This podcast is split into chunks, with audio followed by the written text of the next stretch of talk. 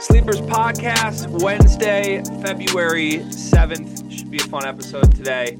Uh, very excited for this one. lot going on.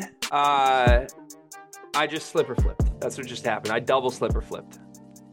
That was impressive. Also, can I get a can I get a slippers check real quick? What kind of slippers you got? Oh, my good friend. Yes, you can. of course you can. Uh, Okay. We're working with the Izod, Izod slippers. Okay, see those. I, I don't know if those got enough insulation for my liking. These are just around the house slippers. I have cozier slippers as well, but Oh, I would you? I would never flip my coziest slippers. Unlike you, Do you have those slippers from Amazon with like the big smiley face on them? I don't. My wife does. My wife does too. Yeah, love Yeah. that our wives are aligned on that. Hey, can I get a backyard bird situation check? For those that don't know, uh, Carter Elliott's backyard was filled. I, I saw this via Snapchat last night. Source me uh, was filled with roughly 120 blackbirds, all convening on the ground at the same time. Last it was afternoon yesterday. Yeah, uh, late late afternoon yesterday. Um, and yes, and yes, it was my backyard too. By the way, for all the I live in my mother's basement uh commenters out there, it was my backyard. Up those stairs behind me, I went to my backyard, and there was about at least a hundred blackbirds, just like I don't know, like pecking at the grass. I don't know they're like eating something on the grass or doing something. Uh, kind of freaky. Uh, for anyone who's seen the movie Birds, gave me gave me uh thoughts of that. Very scary. Uh, but let Pierre out there. They all scurried. They they weren't ready for that smoke. Uh, he cleared out the yard and they have not returned. Mm, good work, Pierre. Appreciate that. That's a big role. Patrick Beverley.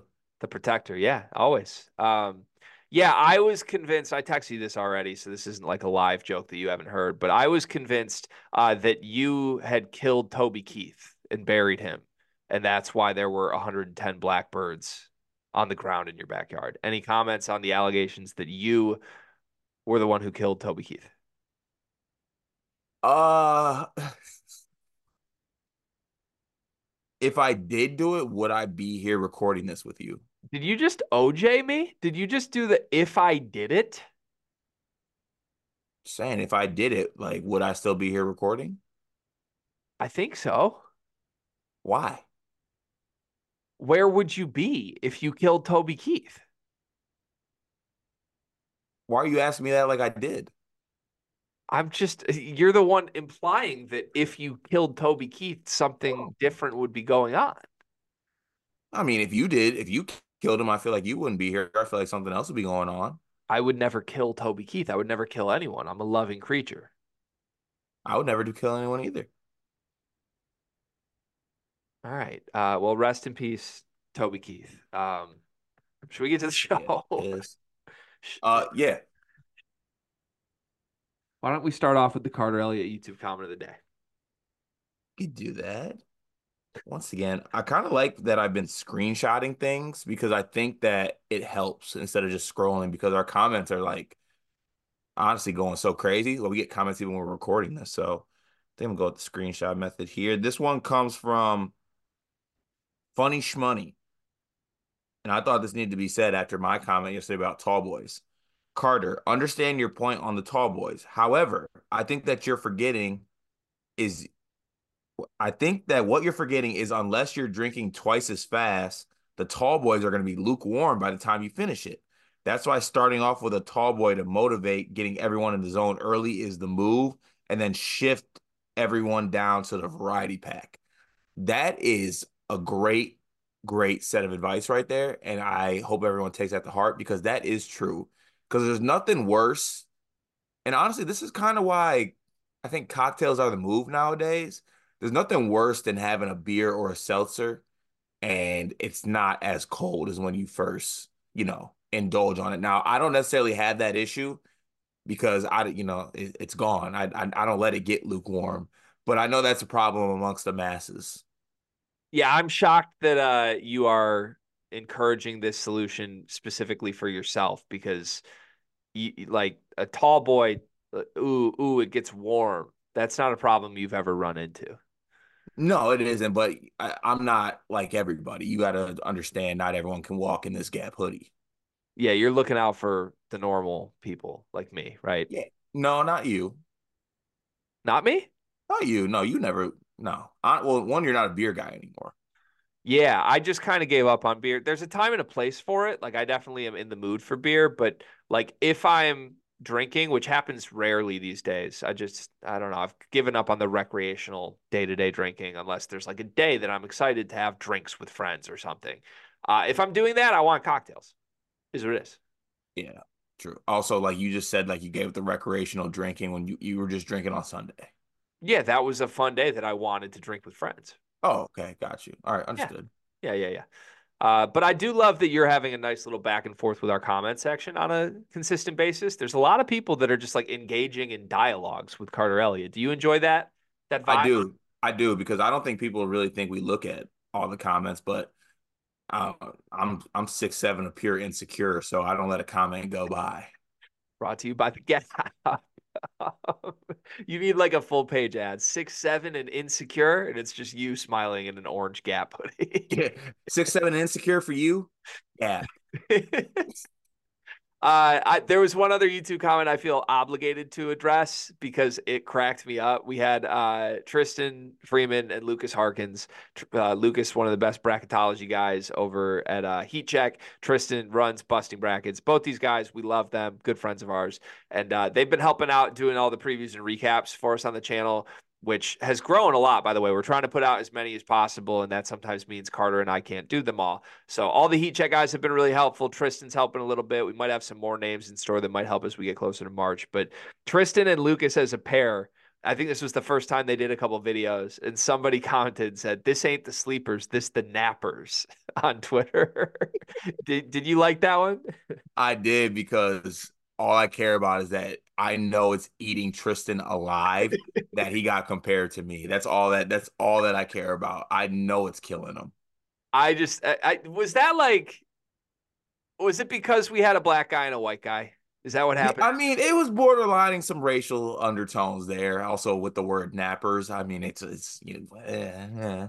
but uh, yeah, it it was still hilarious. So like Tristan has Tristan has to live with that.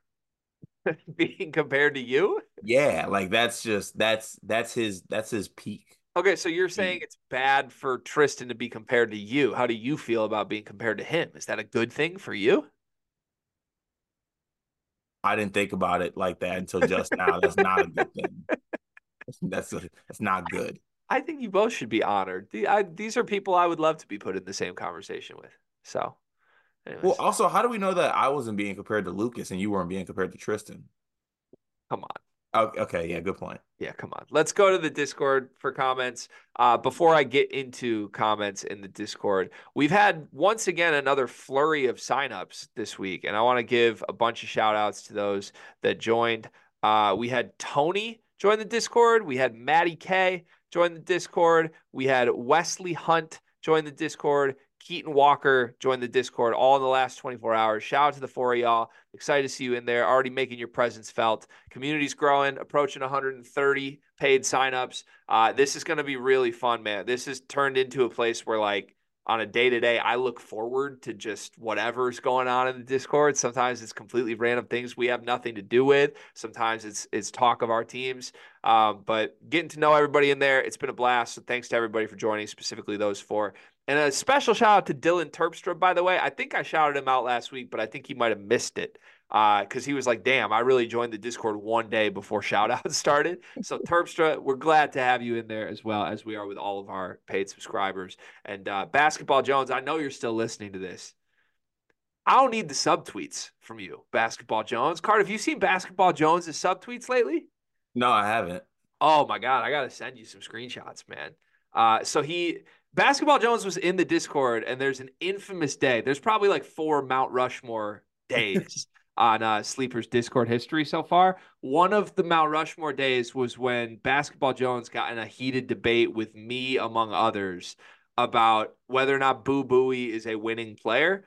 Uh, first off, everyone's got to know better by now than to slander Boo Buie, let alone in like in my domain. Like this, ain't, this ain't Twitter. Not like this, not not in this area. Boo Buie will not be slandered in anything with the word sleepers attached to it. So we were back and forth for like hours on is he a winning player or not? And then uh Coy, who does a great job helping with moderating the Discord, finally stepped in and was like, why don't we all take a break? I'm locking this thread. I think two days later, Basketball Jones left the Discord and unfollowed both of us on Twitter. In the time since that, uh, I didn't realize he unfollowed us because I still follow him. Like I have nothing against Basketball Jones. Like, sorry if we offended you somehow. I, I, I like Basketball Jones. He's a good Twitter follow. Um, I followed him and he, I saw him like I think subtweeting us because he there was one that was like I keep getting like recommended videos on like watch this college basketball video and it's like damn lol i know more than you well he tweeted that he tweeted this a couple days ago and then i i went to uh like try and screenshot or something and he went private and now that we've unfollowed each other i can't go back and look at any of his tweets so like he he's i think we've made an enemy somehow i don't know how but I like Basketball Jones. I know. I really liked him too. And again, I know you're listening to this, Basketball Jones. We're sorry. We don't know what we did, man. But you don't need to subtweet us in the middle of your Tony Perkins' first team All Big Ten takes. Like, there's room for that. Also, like, we're not sorry. Boo is good. it's a winner, man. It's like, a huge winner. Ah, yeah, yeah. All right, but uh, see what you're missing out on. That's the point. okay, you can you can potentially become our enemy by joining the Discord. Do you, do you have any comment on the fact that the Mount Rushmore days have all been centered? Like you've been involved in every Mount, Rush, Mount Rushmore moment. What are the other Mount Rushmore moments? Uh, pro- probably the well, would well Jeff's back in the Discord, but the original moment was Jeff leaving. That was that was a good one. Yeah. I, I so that one was 110% on me. I was solely responsible for that one. Um, which again, just a freak, freak accident of a snide comment that I made sarcastically. But uh, yeah, Je- Jeff had every right to be upset. He left the Discord, but Jeff is such a good supporter of the show and a kind person. He came back to the Discord. That's this can happen. We can have a relationship where you leave, you come back. We support all of that. Shout out to Jeff Parks. Basketball Jones, I don't take any blame for. I don't. I didn't do anything there. Nobody did yeah, anything there. Yeah, no one did anything. Uh, maybe like some you and Ryan the Lion discourse is probably one of those moments. Is definitely in there. That's just every uh, day, though. Yeah, but the one where he actually left for like 14 hours or like 10 hours. Yeah, but I love the Lion. We there's a mutual respect between the Lion and I, and uh, yeah, love valued member as all Discord members are. But Ryan the Lion is like a necessary presence in our Discord. That's it would not be the same without him. Yeah. There is no cord without the line. Yeah. There's got to be something that you've done in the Discord at some point. No, you never go in the Discord actually. All right. So first of all, let's, let's let's let's let's get against those allegations. I've been very active in the Discord, uh, but a lot of the actions around me in the Discord are people just correcting me. That's all that it is. it's like whether I slip on a word, a name, uh, a social cue. The Discord holds me so much accountable. And we just want to see the best cat that we can see. You know, everybody's invested in your success, I think. Yeah. I mean, everyone wants to see the best cat that is available. All right. Uh, we're going to get to the Discord comments. We read the comments every single day uh, if you are a paid member of the Discord. Before, though, I want to give you a moment to address something. Do you know what I'm about to ask you to address? I have no clue. No. There's one public figure that uh you are ride or die for at all times.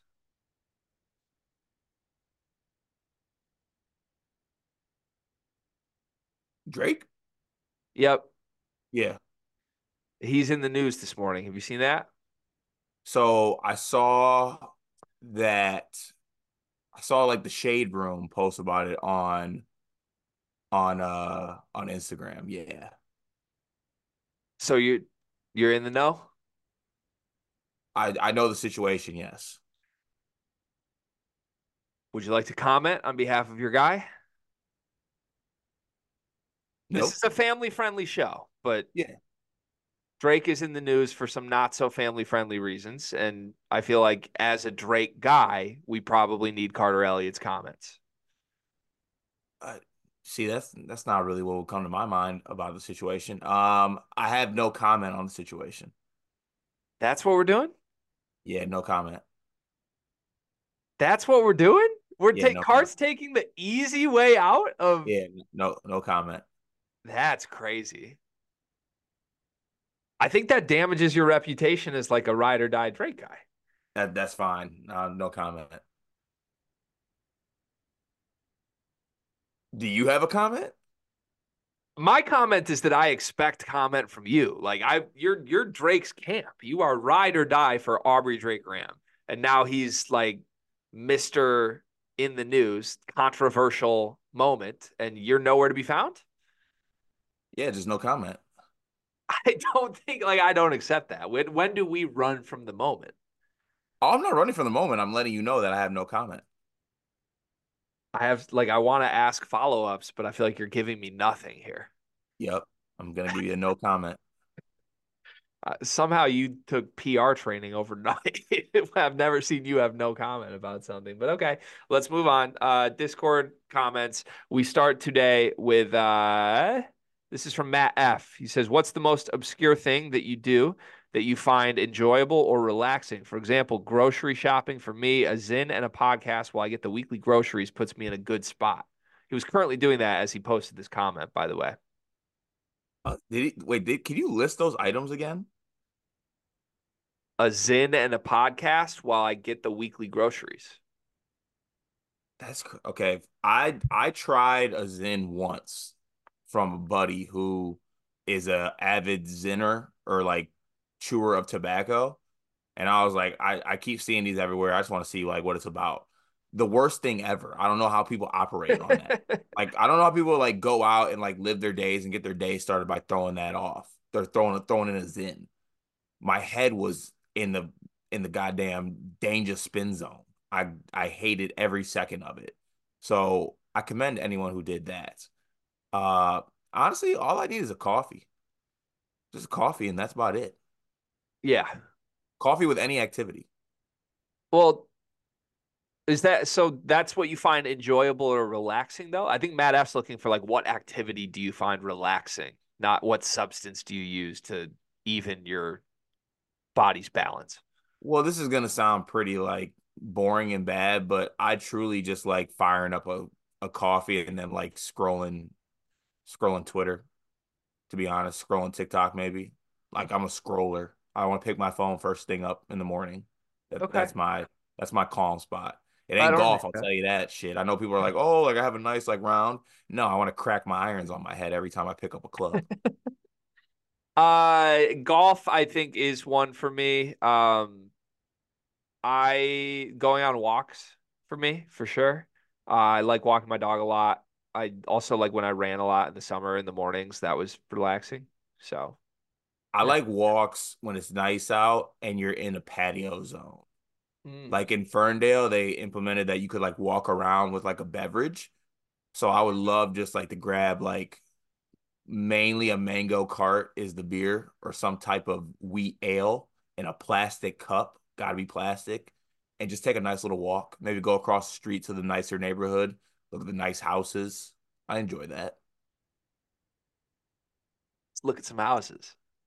Yeah, or like go over there when it's trash day to the the nice houses and they're like throwing away like fire things. And I'll go, I'll go, you know, I'll grab some things. Okay, so Carter's answer of what he finds enjoyable or relaxing is dumpster diving, the nice part of his neighborhood. Yeah. That's ridiculous. Uh, Tristan then linked the the comment that we talked about, the these ain't the sleepers, these the nappers, and said, I demand a statement from the head honchos concerning this atrocious comment about me and Lucas. It was a great comment, to be honest, Tristan. We we we commend it. That's the official statement. We're in support of Danger season on Twitter. for now. Uh, anyone with, if I'm not mistaken, Danger Season has uh has has teetered some lines that I don't want to speak about. Okay. Once again, no comment from you. You're you're you're in no comment mode today.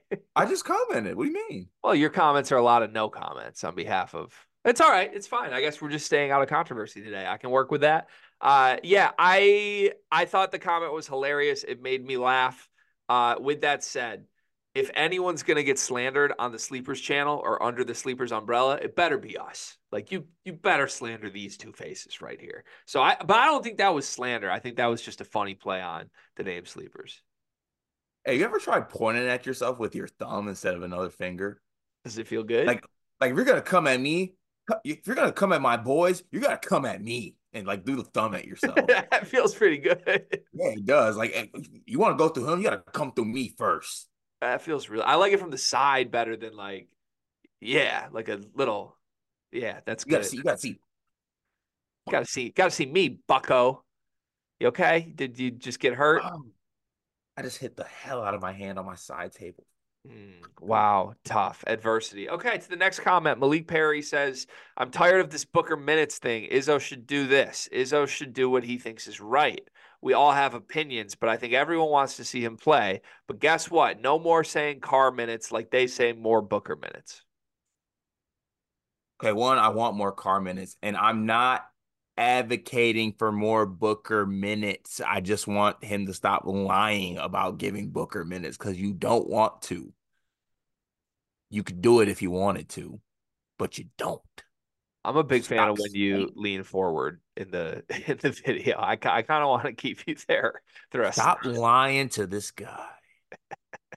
Malik has another one. He says it feels good to be back, and Guy needs a thread for Nebraska after their huge victory. I got beef with Guy. What's your beef with Guy? He's just he's spewing nonsense in the Discord channel, and it's and it's getting to me. What did Guy say in the Discord yesterday? Uh, was he said Michigan State's not making the tournament. He said that Michigan State is going to go three and six in their next nine games. um, he said that as of today, Michigan State would not make the tournament. Um, you know, some some A10 nonsense was floated around there as well. I just I just think that Keisei Tominaga and the boys got him way too big for his bridges. Hmm. Well, you are you are 0 and 1 against Nebraska this year. I am. So Guy is technically allowed to talk down to you then, right? Not when he can't fight. Who how do we know the guy can't fight? I know for a fact Guy can't fight. We don't encourage Guy to fight. I want to make that very clear. Guy, we must protect Guy at all costs. I bet you Guy does have a green belt in like Taekwondo. I could see that for sure. Dylan Terpstra says, How good would Michigan State be this year if they had a transfer center the caliber of Rienk Mast? Also, you guys should make the trip for Michigan State versus Illinois. Start with uh, the Rienk Mast comment. How good would Michigan State be with Rienk Mast? I think they'd be very. I think they'd be a top ten, um, top fifteen team. Yeah, I agree. Maybe top ten. Honestly, Rienk Mast is like incredible, and I think he'd probably be Michigan State's second best player. Yeah, yeah, be really really good. Uh, who's better, Rienk Mast or Joey Hauser?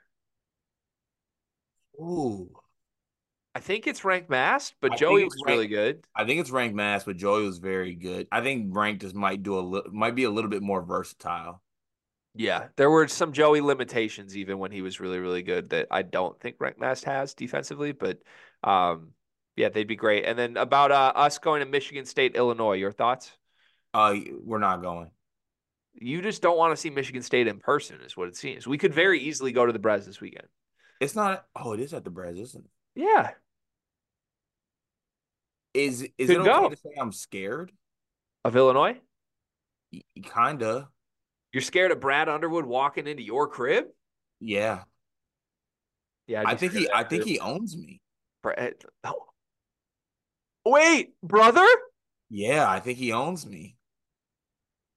I need you to be owned too. We're all, we're, we're all Daddy Brad's children. I I love that. Welcome to the family. Uh, this is from Spencer. He says, "I would really enjoy Robbie Hummel coming on as a guest for the Sleepers podcast. Don't misinterpret what I'm saying. This is not a jab. I'm not insinuating anything more than just how entertaining and perhaps insightful it would be to hear Greg and Robbie banter over Big Ten basketball. No diss to Carter.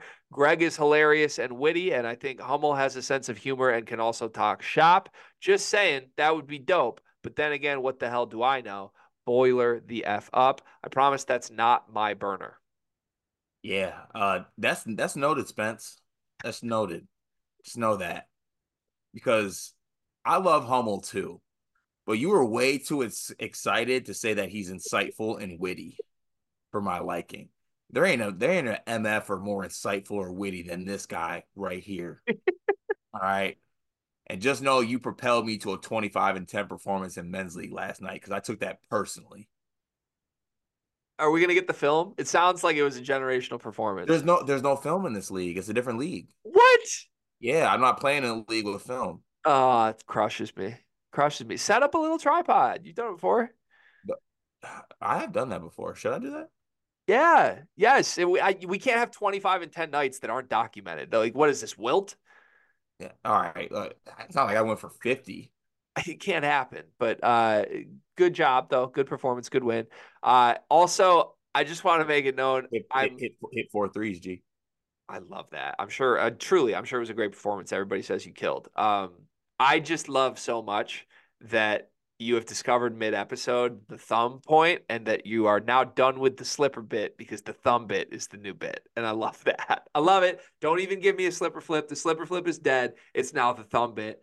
I love it. Moving on. Uh, you, well, you went back and forth with Spencer a little bit, which was very funny. Tristan is back. He says, in honor of Ulamog's consistent mix up with colors, which of the nine primary rainbow colors is the most overrated? Overrated? Yeah, what's the most overrated color?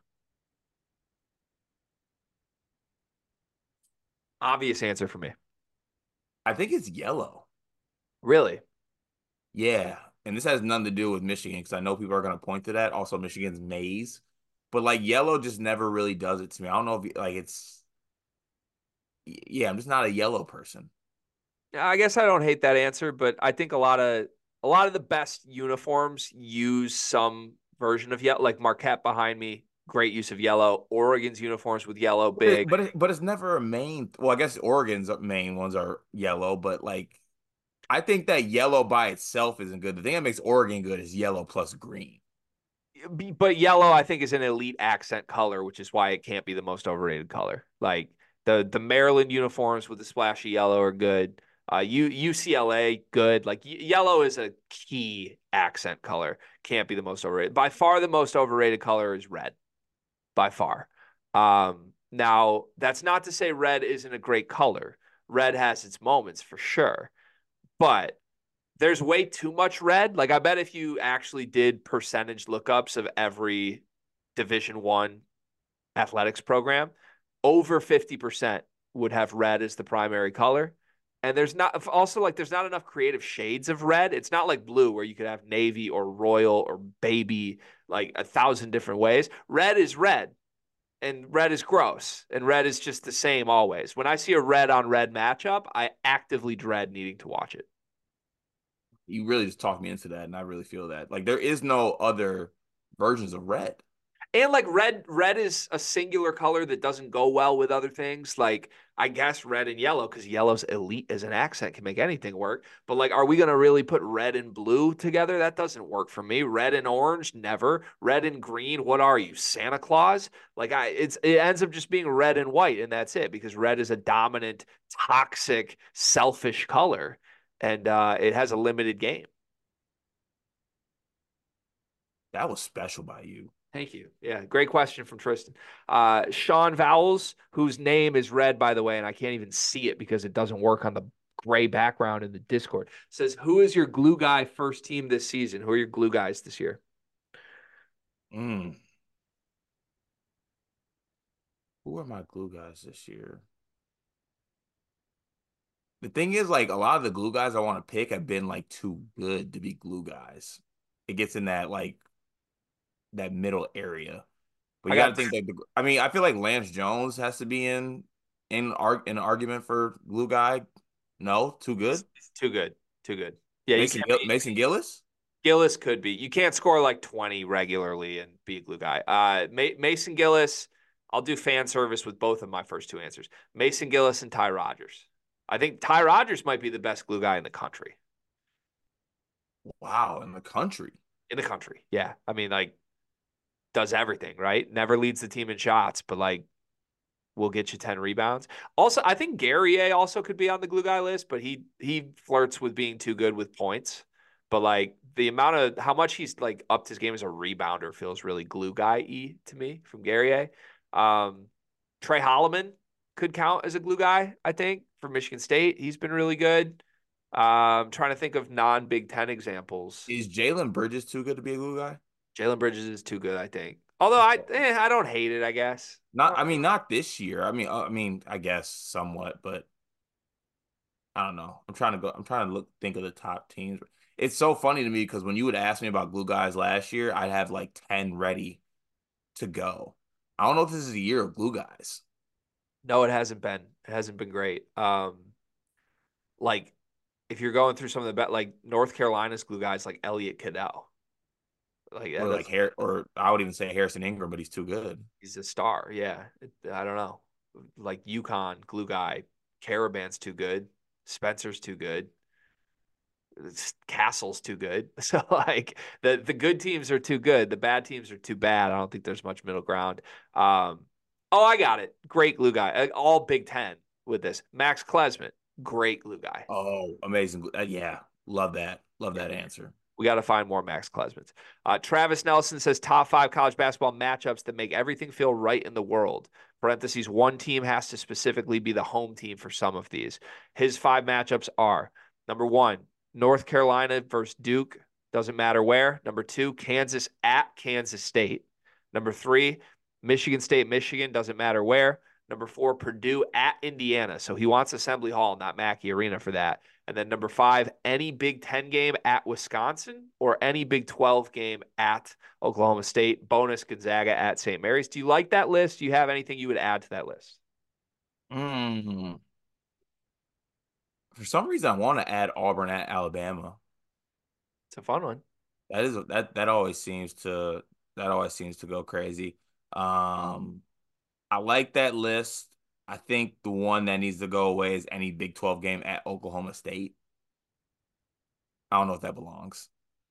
I like Oklahoma State's home court advantage. It always feels like a crazy spot. Like doesn't matter how bad they are, they're going to show up. Um, yeah, I don't know. I don't know. I think you nailed all the big ones for me. It's a good comment from Travis. I feel like it, the only things that jump out of my head. There's been times where the Carrier Dome for Syracuse used to feel like one of those, like a like a Duke or a North Carolina at Syracuse game used to be must watch for me. But yeah, true. That kind of went away. Um, I'm trying Big East. Is there anything from the? I feel like we're really missing Big East answers. I I mean, um, uh, I'm not sure who the team would be, but uh, like at Providence, anybody at Providence a couple years, like yeah. the Ed Cooley runs at Providence were must watch. Yeah, like UConn at Providence or something like that. Seton Hall might be becoming that team for me right now. Like the when one of the best Big East teams is at Seton Hall, that's a I can't miss it. At at Welsh-Ryan, I would add Purdue at the RAC. Ooh, honestly, at the RAC when they were like the Ron Harper Jr. years, like those. Yeah. Like yeah, that that game where Ron Harper Jr. hit that half quarter to beat Purdue at yeah. the RAC, that was unreal. Crazy for sure. Coop has a comment. He says, "Which is more terrifying, the boo zone or overtime Jerome Tang?" Boo zone. Yeah, I think the boo zone is scarier. We're going to talk about overtime Jerome Tang in a separate thing, but um, to me, because the the boo zone thing feels like someone individually killing you. Like you're faced off with a serial killer. Jerome Tang, I don't get that vibe. Like it's it's the whole organization. It's a whole team you're up against, but you have a whole team to work with. Boo feels personal. Like when Boo is doing the Boo thing in the Boo zone, it feels like he's out individually to harass you and embarrass you, and that would scare me more as a defender. Uh, oh, Jan- Janny Boy Terp, we have a Maryland fan in the Discord, says, uh, I just watched the, or I saw the new ESPN bracketology bubble watch. Only six teams from the Big Ten, definitely an all time low that he's seen recently. Two locks, two should be in, two work to do. For Nebraska to be the sixth team, that's very shaky. Will this become a trend? All time low Big Ten teams in the tournament. Do you think that that's a trend going forward? No, I don't because once again, I go back to this. Other teams in this conference need to be better. Other teams need to step up.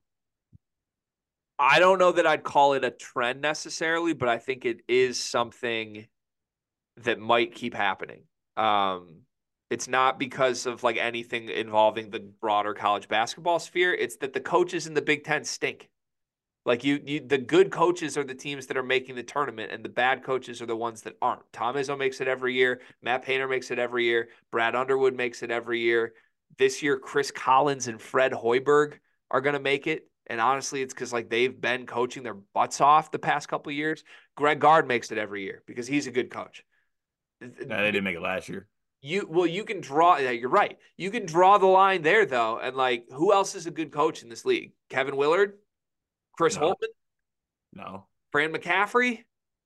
Fran's good. Fran's good. Fran wants to leave. Fran That's makes the tournament all the time. You got to give him that. Okay.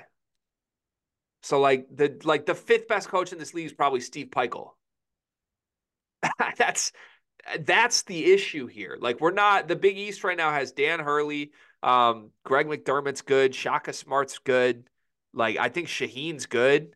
I Shit, even like even Sean Miller. Like I think Ed Cooley's good. Like they have a lot of coaches who are just like you're gonna have tournament teams year in and year out. The Big Ten doesn't have that. We have a bunch of bubble coaches who are probably on the hot seat. Big Thad Matta. Big East really good, really great coaching year for the Big That's East. really good. And the Big 12 is loaded with great coaches. And then you go to the ACC. It's like, why is the ACC down? Oh, Kenny Payne coaches Louisville oh, Steve Forbes is probably the fourth best coach in that league right now. He's never made the NCAA tournament. Like Kevin Keats is about to get fired. Like I, it's it's it's literally just coaches. Do you have a great coach or not? And right now, the Big Ten is in an all-time weak spot for coaching compared to what they were ten years ago. And they're I, like, I think most of these places are going to have to make changes. Like Woodson's going to have to leave Indiana at some point. Howard's going to leave Michigan. Willard's going to leave Maryland. It's not going to work. So, good luck. I'm really intrigued by this coaches theory. It's got me like going conference to conference now. Yeah, you can literally tell what conferences are good. It's based on who the coaches are. That's why the Big Ten is in the spot that they're currently in. Uh, Painters Petting Zoo alumni says reminder to use Sleepers Media if you want your. Oh, he's just telling people how to do the comment section. Thanks, Painters Petting Zoo. That's it. That's everything. Good job, Greg. Oh, thanks. Good job, comment section. It's more about them. Uh, thanks to everybody in there. Let's get to the show today. We're going to start with the aforementioned Jerome Tang. We have a Kansas Kansas State recap up on the channel from yesterday. You can go watch that if you want our thoughts on what specifically happened in this version of that rivalry game. With that said, uh, Jerome Tang is a wizard. I, I think he might be like using dark magic. I think there's some scary elements of this. Like I, he definitely owns a Ouija board. Uh, he's 11 and 0 in overtime games in the last year and a half. To put some framing around this, 6 and 0 in overtime games this year. Six overtime wins in a season is a Division 1 record for a team in college basketball. It's February 6th. There's a month and a half left, Cart. And he already set the record for most overtime wins in a season. He was 5 and 0 last year. So he already had the record last year to immediately go do it again this year and to never lose an overtime game along the way. Like 11 overtime games in a year and a half, win them all. I think is one of the most insane statistical oddities we will ever see in sports. Um, now it begs the question like is this luck? Is this something he's doing coaching skill wise? Is it a mix of both? I don't know and that's what I want to dive into here, but just broadly like appreciate the fact that this is completely absurd. Like 27% of Jerome Tang's wins since he's been the Kansas State head coach have come in overtime. That's ridiculous. That doesn't happen anywhere else. And I was going back through it because someone on after I think it was McCall on After Dark last night with Field of 68 correctly called out that Florida State had the record. Florida State had the record for most overtime wins in a row in college basketball prior to this you have to go back. It's like 15 years to total 11 overtime games for the, the school that has the record. The fact that he's played 11 overtime games in a year and a half alone is crazy. That's super high volume. It's probably the highest volume the sport has ever seen. And not only does he play them, he wins them every single time. I don't get this. Why does this happen? And do you think that it's more luck or more skill? I think it's more skill to be honest with you. I truly do because a couple of things factor into this. I think that Jerome Tang is one of the better coaches, like coming out of one timeouts or two, just in these overtime situations. Like you think back to last season, um, Michigan State fans, like know this all too well. There were some great plays and sets ran at the end of that game that you know boosted uh Kansas State to winning that basketball game uh together with their brilliance of Keyontae Johnson and Markquis Nowell. In this game against Kansas, there was some great stuff ran for Tylor Perry with like a, a kind of a weak side elevator screen type thing going away, which got an open shot for Tylor Perry. And I just think that Jerome Tang is very good just in these pressure. I'm going to draw something up. I got something that can get us a basket, get us a stop situation that makes him, you know, a really good coach. And the thing about it is, and if I had the uh, acumen to look up what teams he beat in each game, it's even more impressive to me that he's like going head to head with like these great coaches and over. Like he went head to head with Bill Self Bill Self's a, a coaching goat. And he went straight up with him in overtime and said, I'm going to win this basketball game. And that's impressive to me. And is there some luck involved in it? There probably is some, maybe to get to overtime, but I don't think there's any luck involved in what he does once he gets to overtime. I think he just, I think he just locks in. Yeah, it's weird. Um, look, I think I think just to get to the point where you've played 11 overtime games, there's luck involved. Like Kevin McCullar was one for five from the free throw line last night. That's luck. If Kevin McCullar hits another free throw in regulation, you didn't even get to overtime.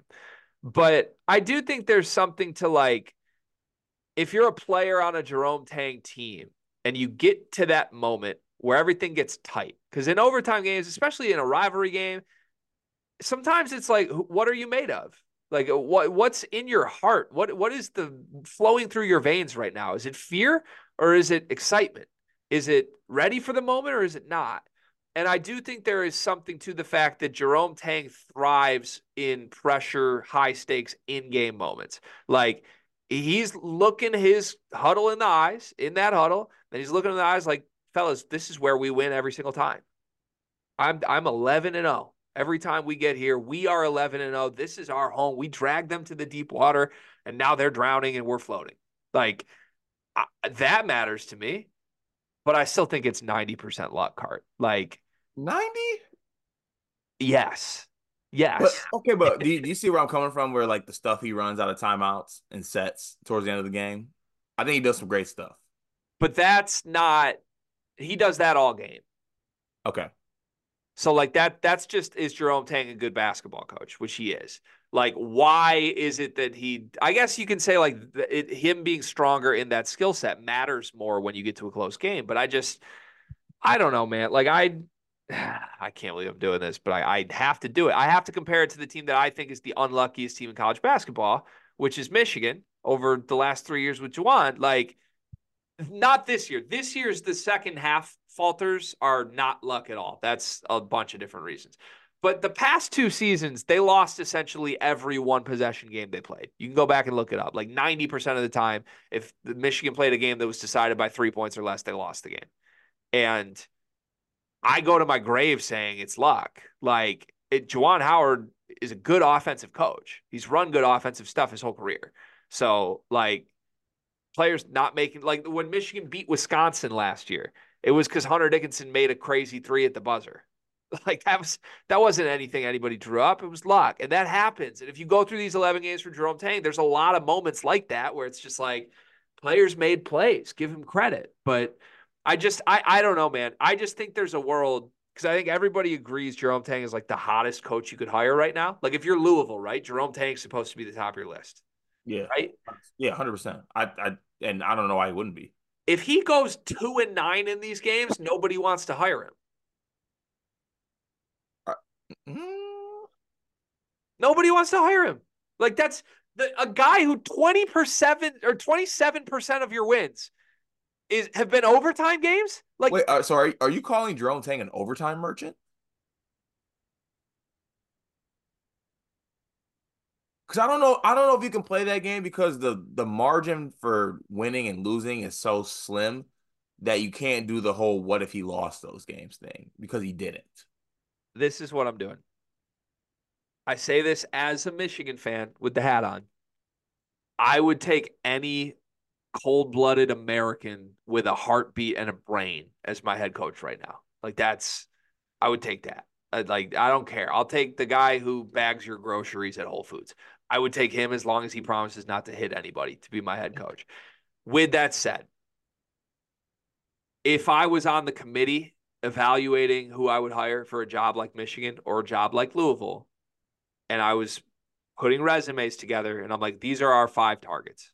And it was like Jerome Tang, Mick Cronin, Dusty May, and two other guys. I would move Jerome Tang to the very back of the list because I think this overtime record is a massive asterisk on his success as a coach. Like, it's not going to continue forever. He is wherever he goes next. He is not going to go 11 and 0 in overtime games. He might go 5 and 5. He might go 0 and 11. He might go 11 and 0. I don't know. Who knows? It's a coin flip. But like that, like 27% of his wins have been this style. That's it. Like we are, the margins are so razor thin to Jerome Tang's narrative as a coach being horrible.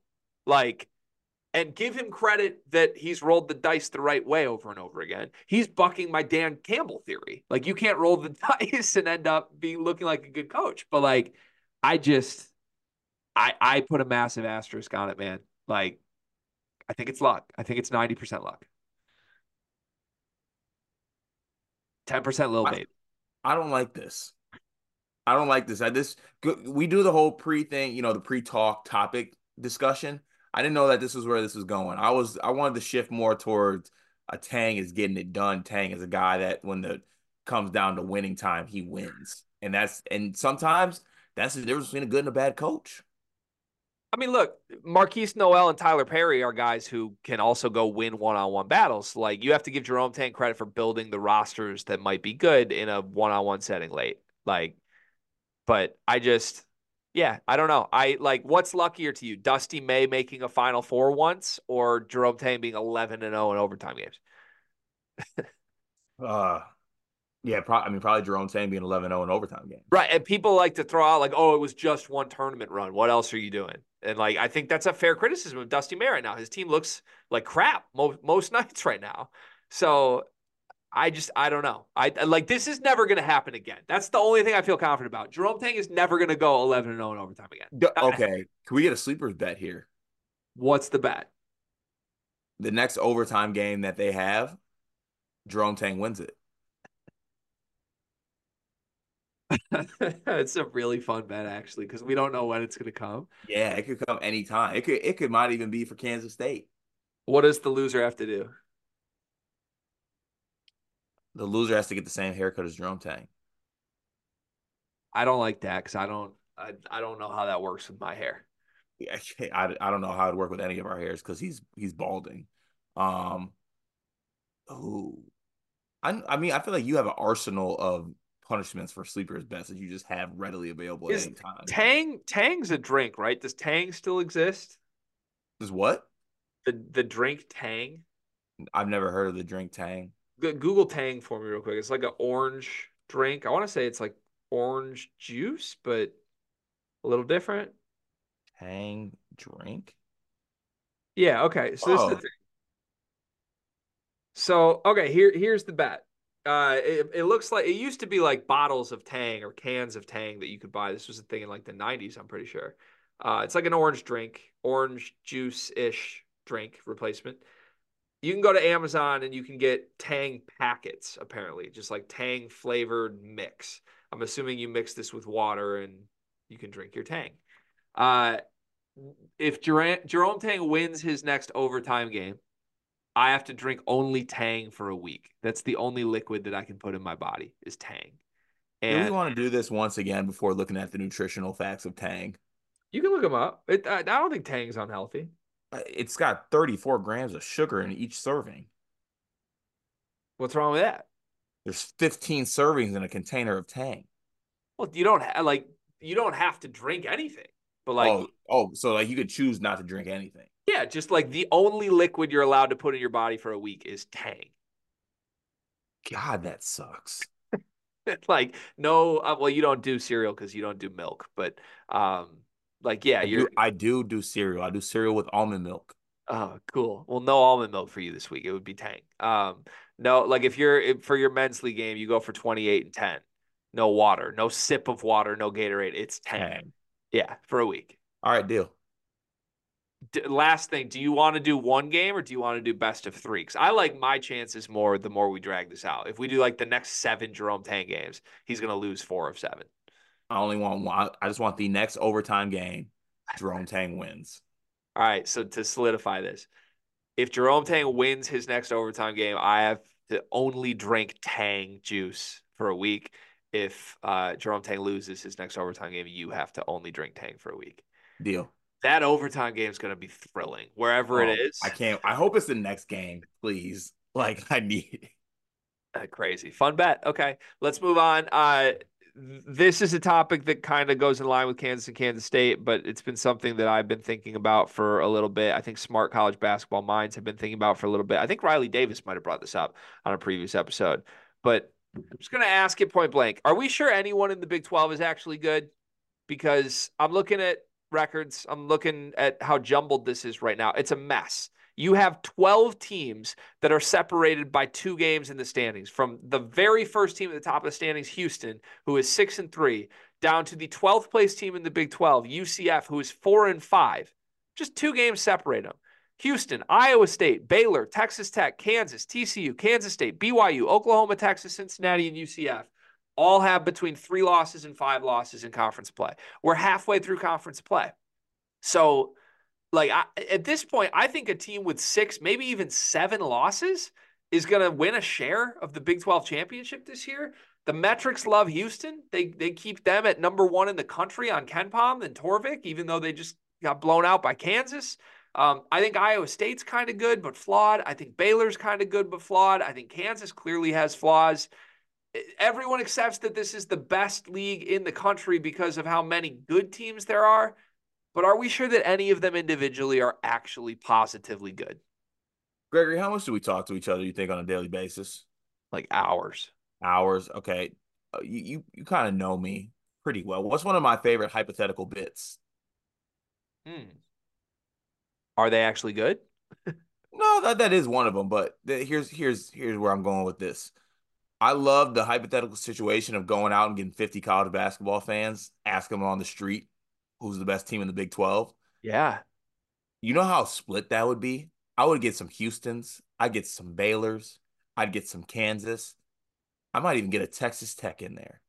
And the the the casual, the most people would say, "Oh, that's because the league is so deep, so many good teams."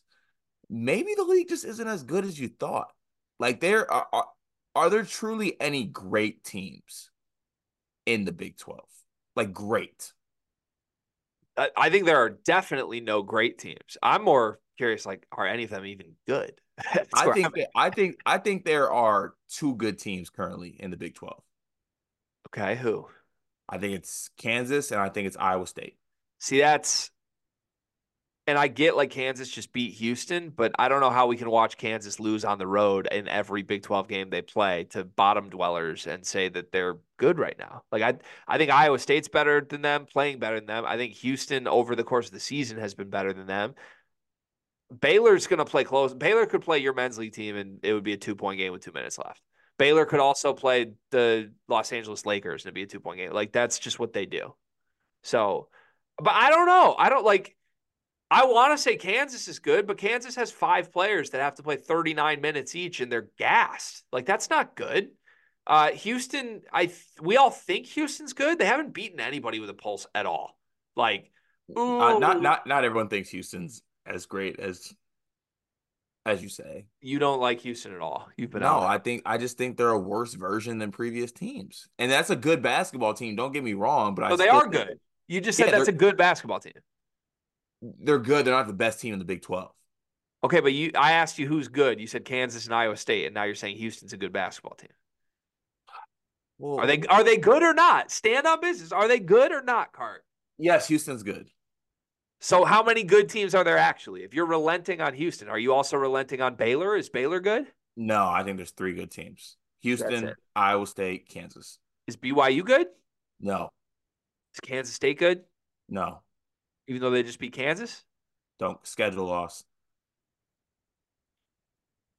Here's how I'd summarize it. I think all of these teams we're mentioning are good at home. Well, that's college basketball. It's easy to be good at home, right? Yeah, it's very easy to be good at home. Like you, I podcast with you every single day. You're great at home. When you podcast from home, you are iconic. When you get a little adversity thrown your way, when you're on the move, when you don't know if you have good Wi Fi, when you don't have a comfy little cushion and a side table and your slippers in front of you, things get a little dicey. Okay, this is this has been a running theme going on lately that I can't operate under under pressure. Well, I'm just saying, like you, it's great that I always get you from home, but like, you gonna do it anywhere else? Have you ever done it anywhere else? I haven't Oh seen yeah, you anywhere yeah, yeah, else. yeah, yeah, yeah, yeah. You remember the window at my parents' my my dad's office, at my parents' house? Under the comfort of your parents' house. Well, it's a neutral site. That's home. It's a neutral site. I was in the mountains of Arizona. It's a neutral site. You're right. Actually, you have gone on the road and got some big road wins. I I've, I've gotten I've been massive on the road. yeah, you're you're right. You're right. I'm sorry. I can't believe I questioned your game. Uh, okay, so nobody's great though. That's our takeaway. Nobody in the Big Twelve is great. No, nobody is great, and don't take this as absolute disrespect. I just don't think that big the Big Twelve is the best conference in the country, and I think that's what everyone says, and I I just don't think they are. So who is though? Because that to, when we did our conference tiers, it had to be Big Twelve or SEC. But we we called it out successfully and said the champion isn't in here. There's a bunch of good teams, but the champion isn't in there. I think I would lean SEC currently. But see that they're the same as the Big Twelve to me. Like, is Kentucky good? I won't let go. We know Tennessee's good. That's the difference. I think like ten. If you line No, up every we, team, we, we know we know Alabama's good, right? I think like if you lined up all the Big Auburn. Twelve teams and all the SEC teams, which uh, don't they have the Big Twelve SEC Yeah, it, that's coming up. I think Is it? It should, right? Isn't that that's the Did challenge? that die? Did that die this year? I think it might have died. That why why would they do that? Yeah, I think it died. But it, if we lined them all up, I think we're taking at minimum two SEC teams at the top, maybe three. Because we're taking, we're for sure taking Tennessee, we're for sure taking Alabama, and then you could talk me into Kentucky or Auburn before I'm taking Houston. There is a Big Twelve SEC tournament There is or, or challenge. this year. It's not on the schedule. Oh no, never mind. Yeah, not on the schedule.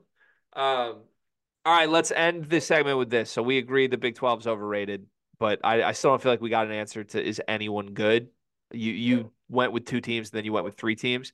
I'm gonna go through every Big 12 team. I just want you to answer. Are they great? Are they good? Are they bad? Are they fine? Great, good, bad, fine. Starting at the top of the standings, Houston, Good, Iowa State, good, Baylor. fine, I agree with you so far. Texas Tech, fine, Kansas, good, TCU, fine, Kansas State. bad, I'm locked in with you right now. BYU, I of want to say bad, but I think that's rude. Fine, me too. Oklahoma, fine, Texas. bad, Ooh, that one hurts. Cincinnati, fine, UCF, fine, West Virginia, bad, Oklahoma State. bad. Okay, so I, I would have said there's more bad teams at the bottom. I would have said Cincinnati's bad, UCF's bad. Um, but all in all, we, we're aligned. There's no great teams. There's maybe three good teams, and everybody else is just fine at best. And that's also not bad because I think if we right now were like, let's name the great teams in the country, there would be one from the Big Ten and one from the Big East, Yeah, right? and one from the ACC, North Carolina. and maybe a couple from the SEC. Like that's the difference for me. There's a couple of great teams from the SEC. There could be like Tennessee could be great. Yeah. Yeah, that's that's true. But so you don't. All right. Before we wrap this up, you said Tennessee can be great. You don't think Kansas can be great? You- are- are- is, is there a Big Twelve team that can be great? Every Big 12 team has flaws that are way bigger than teams like Tennessee for me. Like Houston's the only team in the Big 12 that I don't think has serious flaws, and maybe Iowa State. But Hu- like Houston, if Houston has a flaw, it's just that I don't think their players are that top end talent wise this year, and that their resume is beating up on bad teams, and that's it. They don't have a great win under their belt. Like, ooh, you beat BYU. Oh, what do you want a cookie? Iowa State has an elite defense and a great point guard. I guess I would say I don't think they have a fatal flaw. Baylor defensively, I don't trust them at all. Kansas has zero depth whatsoever. Uh, Texas Tech, I, I think their defense stinks, which is weird to say about a Texas Tech program. TCU plays up and down to competition, and that's it. That's their only trick in the bag. Kansas State has three players, and you never know what you're going to get from any of those three players. Uh, BYU can't beat any of the best teams that face them. Like anytime they've played a team with a pulse, except for Iowa State, uh, they have no showed that game. Everybody else isn't even worth doing this exercise for. Yeah, I think I would agree with you. Yeah, that's tough. All right, final topic today. This was tweeted at me. I want to make sure I give the person credit, but honestly, I scrolled so far away from it in my mentions that I've lost where it is. But somebody wanted us to do who are the teams best suited to beat Purdue when they get to the NCAA tournament. I think that's a fun topic, and I want to do that for not just Purdue, but the other two teams I think qualify on the elite tier of college basketball right now. So for Purdue, for UConn, and for North Carolina, let's go through those three and say who are the teams they could face in the NCAA tournament at some point that are nightmare matchups, maybe designed to cause them problems in a way most teams cannot. Let's start with Purdue. Who would be the teams Purdue does not want to see in the NCAA tournament? Uh, well, you got to start with Northwestern. I mean, that's that's that's a given. They just don't want that. That's their kryptonite. I know they beat them at Mackey. They just don't want to see that team. It's just one of those teams, like you brought up on an episode a couple weeks ago. They just don't want to see Northwestern. That is what it is. Doesn't take away from Purdue's greatness. Um, I hate doing this exercise only because one of the teams I would pick Purdue already beat, but I would put Alabama in that mold as well. One, I think Alabama is a better team right now than they were back when they played Purdue. Um, and I just think the style and the game of Mark Sears is a team that could give them uh give them a little bit of trouble. And then the third team I would go with is probably UNC because I think RJ Davis could be special. He could be in that boo role. Uh, and they got the you know the other other parts around them that I think could give Purdue issues. Okay. I don't hate that at all. Um, I only have two additional teams to add to this. Uh, and they're they're not teams that you mentioned already. The first one is the one I feel strongest about. I think this is the absolute nightmare matchup for Purdue in the NCAA tournament. Florida Atlantic. If you go through Florida Atlantic's profile, they are very mm-hmm. similar to Northwestern. They are very good offensively. They are okay defensively. They shoot the piss out of the ball from three, 37% as a team. They don't play fast, but the, the difference is Florida Atlantic doesn't play as slow as Northwestern does, which I actually think is a big part of trying to beat Purdue is slow the, the tempo down and make it a limited possession game.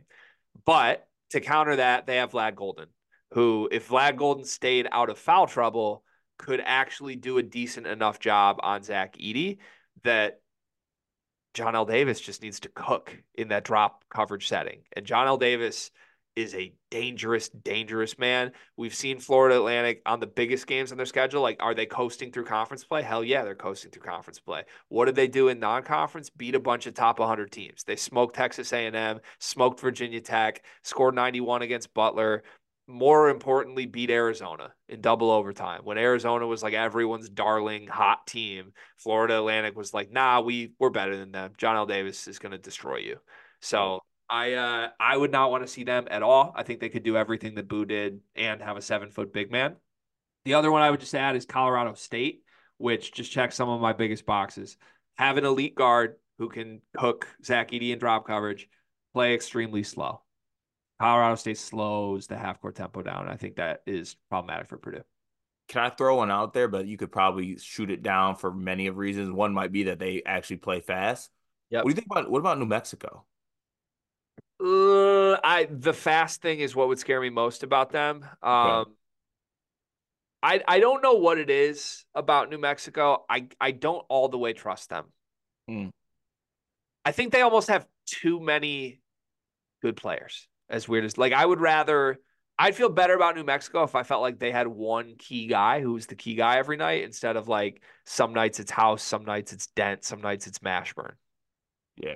I feel that. Have you also been sitting on that FAU would be tough for Purdue, like thought for a while, or did that just come to you? It's been in the back of my mind for about a month. That kind of pisses me off that that wasn't brought to the forefront because I because I'm I'm all aboard for that. It's probably not going to happen because Florida Atlantic needs to just get to the tournament first. But like, I will I will remind people of this. Remember when Wichita State made a Final Four run and was everybody's darling, and then the year after that, do you remember what happened? No, I don't actually. Wichita State actually did what Florida Atlantic's been struggling with and like stormed through the following year with VanVleet and Ron Baker and everything. They were like one of the better teams in the country. Wichita State ended up uh, playing Kentucky in the round of 32. Like the the bracketologist just screwed both sides. Here's Kentucky and here's Wichita State. And I believe Kentucky ended up beating them because that was the Julius Randle year and he yeah, they, he beat my Michigan team in the Elite 8 that year. But if the bracketologists get a chance to put Florida Atlantic on the eight nine line, and they play and they play, ooh, ooh, round of thirty two. Hey Purdue, here's Florida Atlantic. Like that'd be tough. That would be tough, and it's very plausible that that could happen. Um, okay, down the list though, who would be a nightmare matchup for UConn? The injury report. Um, I have another angle on this. I think that UConn is obviously one of the more complete teams in the country. Um, one of the one of the things would be would be them going against coaches. Coaches, I think, would be an interesting matchup for them. As far as like, I just think Hurley kind of can sometimes get he can do the Hurley thing and get caught up in like personal coaching vendettas, matchups with other teams' coaches. Now, it doesn't necessarily affect them because they're so good, but I think that that would be one for me. I don't know who the coach would be, but some coach that just intimidates Hurley or goes Hurley for Hurley with Hurley would be an intriguing matchup to me. Secondly, I think it'd be a team like Purdue, honestly, with a dominant post player. Like I think that Clingan's good. I think that Samson is good. Obviously, both good defensive players but I truly think that down low they're a little bit softer than people give them credit for. Like I love Karaban, you know that. I call them the best four in the country. Um, I think that there are mismatches for Karaban though. So it would have to be a team who's the best four man in the country, in your opinion. You always say it's Karaban. Um outside of Karaban. Like I that's it's kind of a weaker spot to me because there's so many like good true bigs. Like Keshad Johnson's really good. I don't know that I'd say he's the best. Are we considering Dalton Knecht a three? Mm, let me throw out a random team here, and I don't know if they'll be good enough for it, but like, give me like a Jaedon Lee, Jaedon LeDee. LeDee. Jaedon LeDee. Sorry, I did it. I did it right yesterday. Give me Jaedon LeDee.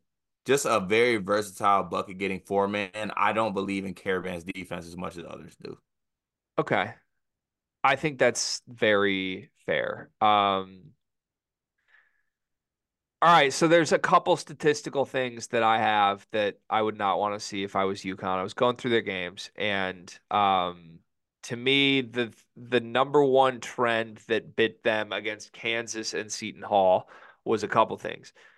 You have to be a team that's tough physically. Like I, I think as good as UConn is, do I think UConn's an extremely physically tough team cart? No. Like I Clingan's great. Don't think he's the toughest big man in the country. Uh, Alex Karaban's great. Don't think he's gonna physically out overwhelm you or anything. Um, Cam Spencer, great. Can you get Cam Spencer off his shit a little bit by getting in his shorts? Yeah, you can. Tristan Newton is very good and very tough, but also a guy I think that can be got to a little bit. And Castle's young, even though he's an athletic, physical guy. Um, they've lost two games this year. They lost to Kansas. They lost to Seton Hall. Seton Hall tough as shit. Gonna get in your shit. Kansas, I don't want to say they're they're not tough. I also wouldn't necessarily call them tough, but like Dickinson's a big game guy. Like you want to show up and be a good center, I'm gonna get in your shit. Um, I think Kevin McCullar is like the best wing in the country. I think Dajuan Harris is tough defensively. They had personnel that will take individual matchups personally with UConn's guys and get chippy and get in their shit.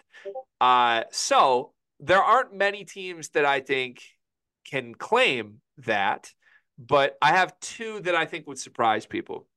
One is not surprising. It's Tennessee. Um, They they are tough as nails. Number two defense in the country, elite two point defense, which I think you have to have against UConn because UConn isn't the world's best shooting team. They get a lot of easy buckets. You have to take away the rim. Tennessee's bigs would do that. Zakai Zeigler's been coming on offensively for sure as like a guard who will will one harass you defensively, but two will like let you know about it and have a big game offensively. Look what he just did in Rupp. Um, I would not want to see Tennessee if I'm UConn. That wouldn't happen until late in the tournament, but it is what it is. Here's one that might happen early in the tournament, and it happened last year in the tournament as well. You know who I'm going to go to? St. Mary's. Ooh.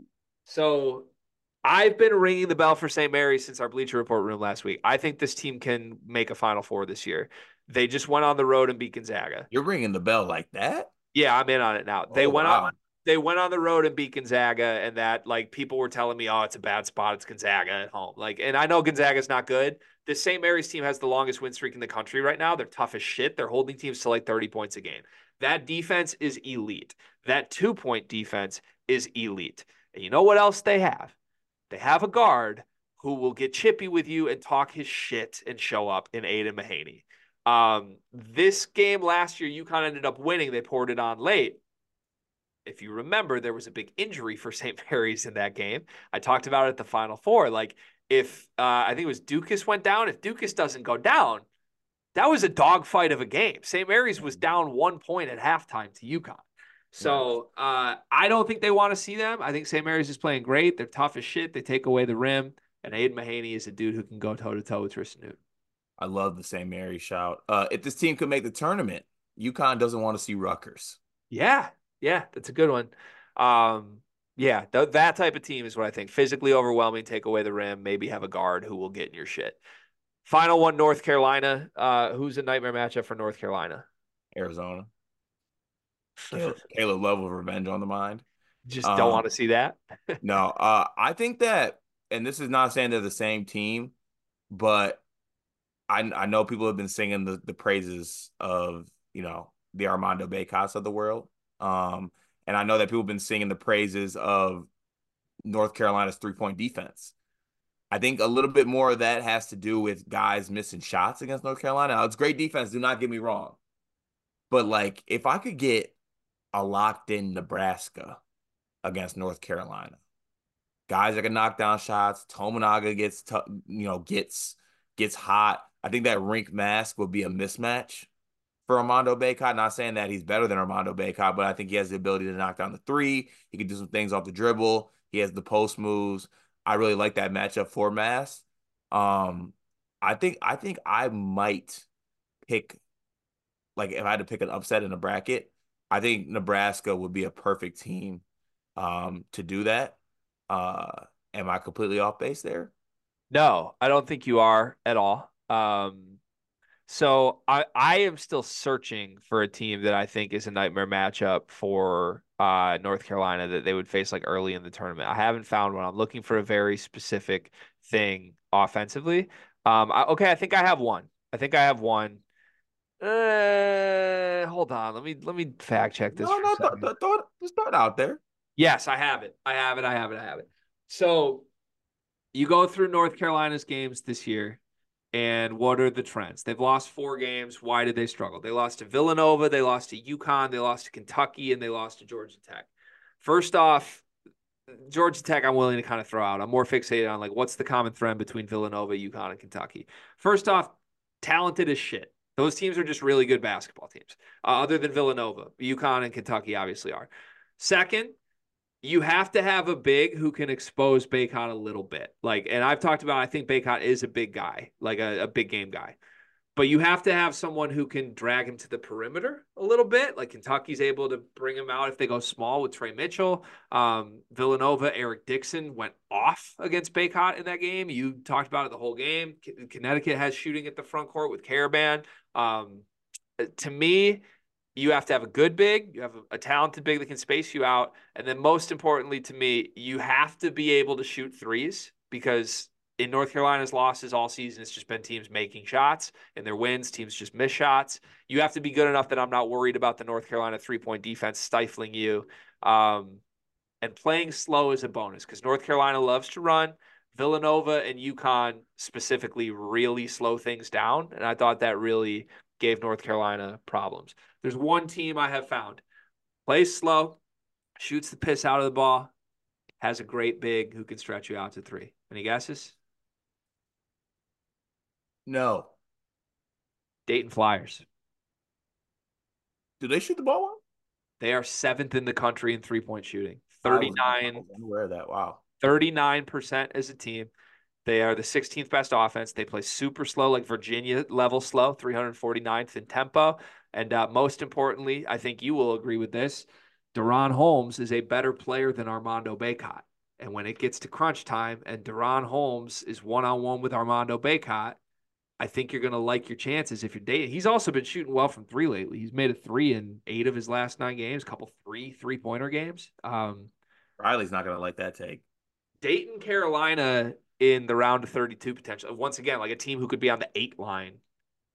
Sorry, Carolina. Like you got to do it Holmes. We might have to have a segment on if being a one seed is going to be that great this year. Well, that's if so. If St. Mary's, Florida Atlantic, and Dayton are on the eight nine line, that's cir- tough. Circle those games. Yes. But if they just pivot, if they get assigned to the wrong teams, they're all getting blown out. 100 percent. That was a fun exercise. Should we be bracketologists? I think we'd be the. I, I personally would be the worst bracketologist known to mankind because you got to do like the regional thing. I, I'm just not. That's not me. Too much math. No, it's just like people getting on me because I put some team in in the Des Moines region when they should be in the Dayton region or something. I'm just like that's that's not that big of a difference to me, and I don't want to be yelled at for that reason. See, I would just cater to my agendas full time. Like I oh, I want Brad Underwood to make a run. Let's give him the easiest path possible. like that's all it would be. Oh, I want to see teams get upset. Yeah, let's give them their nightmare matchup. That'd be so. So, so the, so the one thing you cannot do a bracketologist, basically. Uh-uh, don't want to do it. I used to before we ever did any of this media stuff. I would just always change my Twitter name to Greggy Brackets every March. Oh yeah. Uh, might be time to bring that back though. We'll see. All right, fun show today. I enjoyed that good topics. Thanks to those who were tweeting us about some of these topics, uh, getting the creative juices flowing. We appreciate it. One big thing presented by Big What do you got today? What product are you advertising? How do you know I'm advertising a product? Because you do that every day, and that's your bit.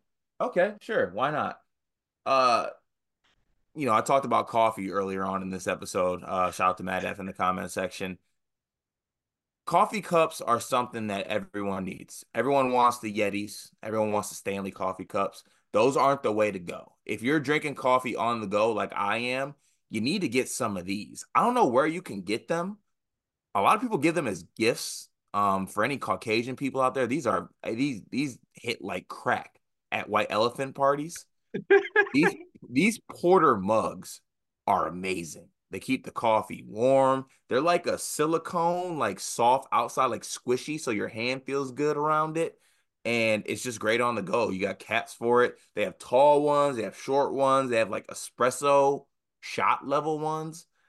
Uh, um, yeah, the brand the brand's Porter. If you're a coffee drinker on the go, grab at least four to six Porter mugs. And I know you got a couple, Greg. I, I haven't even seen them at your house. I know for a fact that Mal has some Porter mugs in the household? You know, I don't know if we do. I'm going to go investigate. I, I am unfamiliar with Porter Brand. Um, all timer Carter Elliott line for me. Uh, if you're Caucasian, these hit like crack. That's a great line. Uh, yeah, I think you're better at teaching me how to be white than I am. I don't know if that's a good thing. I don't know either, but like you've given me a lot of like, hey, you're white, you should do this tips, and I don't, I don't know what that means. All right. Uh, my one big thing is actually going to get extremely white really quickly. Um, first off, I this is a callback. I lost sleep last night and I woke up pissed off. Greg, I, let, Greg, let it go, man. I'm not letting it go. I'm not letting it go. I'm not letting it go. I want to talk about Luke Combs. I think it's bullshit. Okay. Uh, every everyone loves Luke Combs. I watched the video finally of his performance with Tracy Chapman at the Grammys.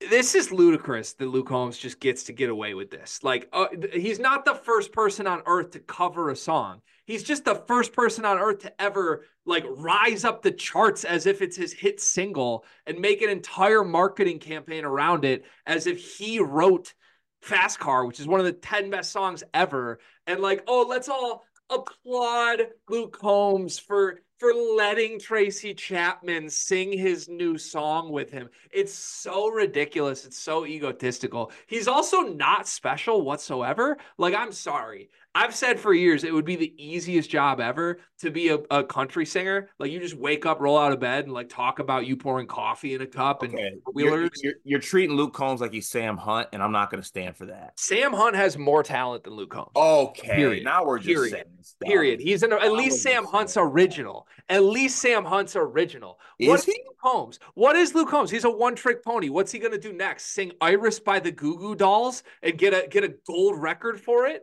Like I I can't process this. Like, ooh, you know what, Luke? Let's hear "Hey There, Delilah" next week. That's a great one. Maybe the Plain White T's can come out of retirement and we can give you flowers. It's nonsense to me. I'm upset about it. Um, and it's insulting to songwriters everywhere. With that said, I have a fun creative flip on this that I'd like your help with, if you don't mind. Yes, please.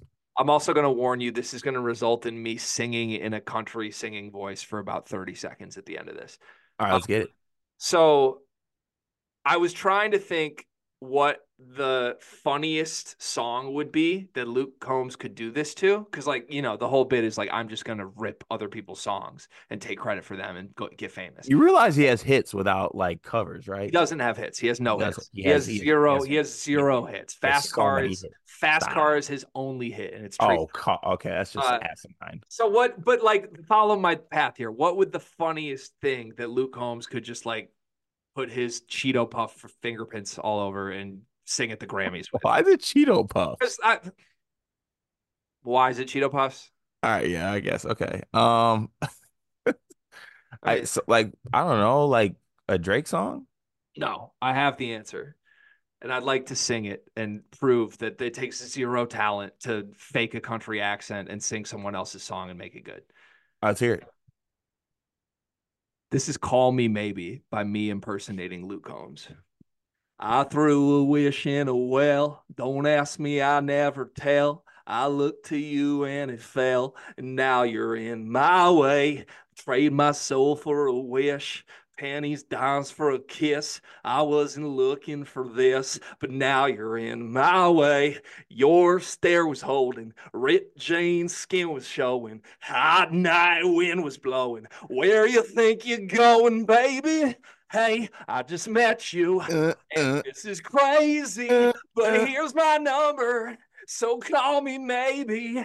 And the other country boys, they try to chase me, but here's my number. So call me maybe.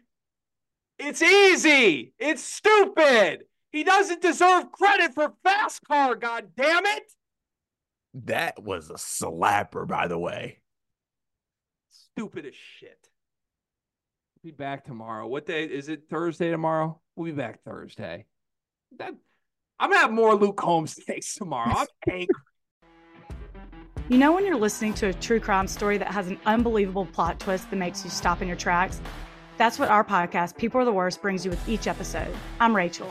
And I'm Rebecca. We're identical twins who love true crime cases that make you say, didn't see that coming, and we hate the people responsible for them. Listen to People Are the Worst now on Apple, Spotify, or wherever you get your podcasts.